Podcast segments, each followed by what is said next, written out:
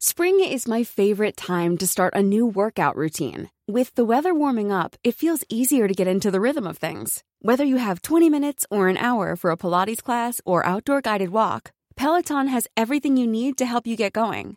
Get a head start on summer with Peloton at onepeloton.com. A Community of Communities.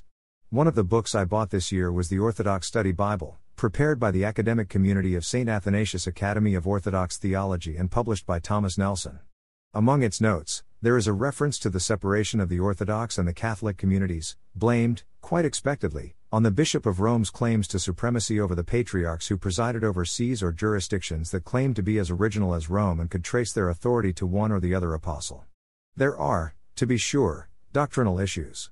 But even as a seminary student of church history, expertly taught by a professor I deeply revere, Father Frederick Scharpf, SVD, who was really an exegete but was a well read professor of church history as well, it became clear to me that what cut more deeply than doctrinal differences were the egos and the tempers of the key players, to which one must add the finagling and importuning of politicians who in the past, and well into the present, always sought to enlist the church in their squabbles.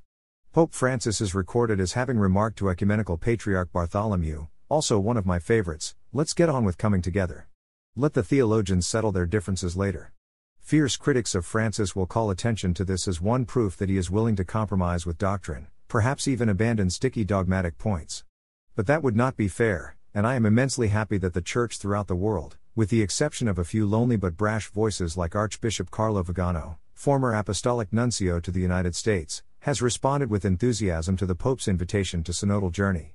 For me, Pope Francis is aflame with the desire to see a church that invites all to a common pilgrimage. To expect that Christian communities abandon their doctrinal positions and accept all that the Catholic Church has defined and taught is unrealistic. This is not to say that theological discussions and exchanges are pointless. They must go on, and on many issues, Catholics and non Catholic Christians have arrived at a mutual understanding that does justice to the deposit of the faith and also to the desire of non Catholic Christians for firmer scriptural foundations. In this respect, the Catholic Church has very wisely, to my mind, abandoned the concept of separated brethren, considering other Christian communities as the wayward who must, if there is to be salvation through them, find their way back to the Catholic Church. The Spirit speaks in many tongues, and the grace of Christ cannot be claimed as an exclusive gift to one community at all. God wills all to be saved and to come to the knowledge of the truth. And that, to me, does not mean that one community can hold itself out to be the sole possessor of the truth to which all else must conform. A synodal understanding maintains truth as the gift of the Spirit to the humble, to be searched for and sought after in all earnestness, charity, and mutual understanding. This does not diminish in any way the significance of Vatican II's position. The true Church of Christ subsists in the Catholic Church. The fact that the dogmatic constitution on the Church, Lumen Gentium, n. 8, does not simply identify the true Church with the Catholic Church means two things. First, that the Catholic Church must itself strive to be the true Church of Jesus Christ. Second, the elements of the Church will also be found beyond the legal confines of the Catholic Church. This is not new at all.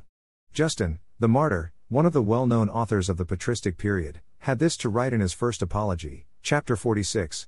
We have been taught that Christ is the firstborn of God, and we have declared above that he is the Word of whom every race of men were partakers, and those who lived reasonably are Christians, even though they have been thought atheists, as, among the Greeks, Socrates, and Heraclitus, and men like them. The point is that the Word of God and the Spirit the Father sends cannot be sequestered and restrained. A most desirable fruit of synodality would be the realization that we can be a community of communities. Since the primacy of Peter is doubtlessly scriptural, the Bishop of Rome can return to the role of which Ignatius of Antioch, another father of the Church, wrote, presiding in charity. Professing a common faith, which could very well be the Nicene Constantinopolitan Creed without the Filioque clause, but to which should be appended the Johannine profession that the Spirit is sent by the Father in the name of Jesus, the communities may well maintain their theologies, provided that it is understood that the common endeavor at reaching theological understanding is a continuing mission of the communities. This community of communities will be rich because of the diversity of liturgies, forms of worship, as well as rules of life. The late revered Benedict XVI set the tone for this kind of rapprochement when, with Patriarch Bartholomew, he recited the creed without the filioque clause. If the saintly Benedict XVI did so, and he did so, it was because he found that omitting the clause laden with so onerous a historical baggage, could be omitted without compromising the faith.